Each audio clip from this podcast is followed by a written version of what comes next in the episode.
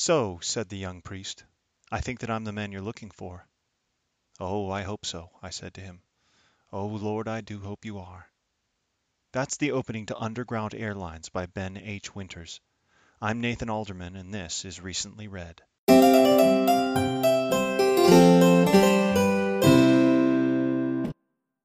I live just outside of Charlottesville, Virginia.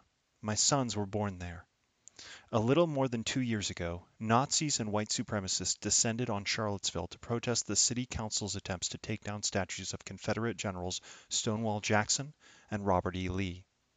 The protesters killed one woman, 32-year-old Heather Heyer, and injured numerous others, including 20-year-old DeAndre Harris, who helped teach music to special ed school kids. Heyer was mown down when a white supremacist drove his car into a crowd of unarmed, nonviolent counter-protesters. Harris was surrounded by a club-wielding mob and beaten bloody in the parking garage my wife and I use when taking our kids to the weekend farmers market. The Lee and Jackson statues had been erected in the 1920s amid a rash of laws from the Virginia legislature designed to strip non-white Virginians of their constitutional rights. The Ku Klux Klan marched through Charlottesville to celebrate the Lee statue's arrival in 1924, and speakers at its dedication unfurled rhapsodic odes to the valor of the Confederacy. The statues still stand, protected by a much-amended law originally passed in 1904 that forbids communities in Virginia from removing war memorials. 2 years prior, in 1902, Virginia had instituted a new constitution whose poll taxes and fees disenfranchised more than 100,000 non-white Virginians.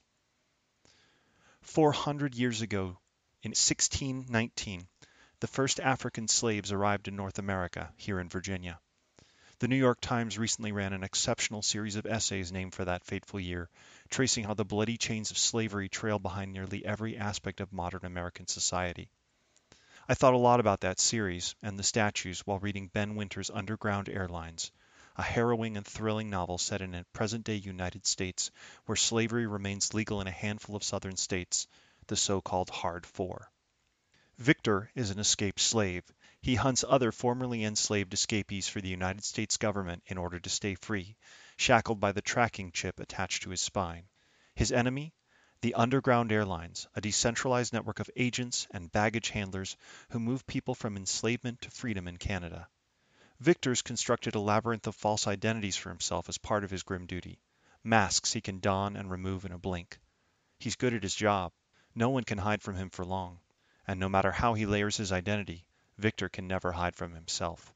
When Victor picks up his newest case, an escaped person bound to labor named Jackdaw, he knows that something feels different. Wrong.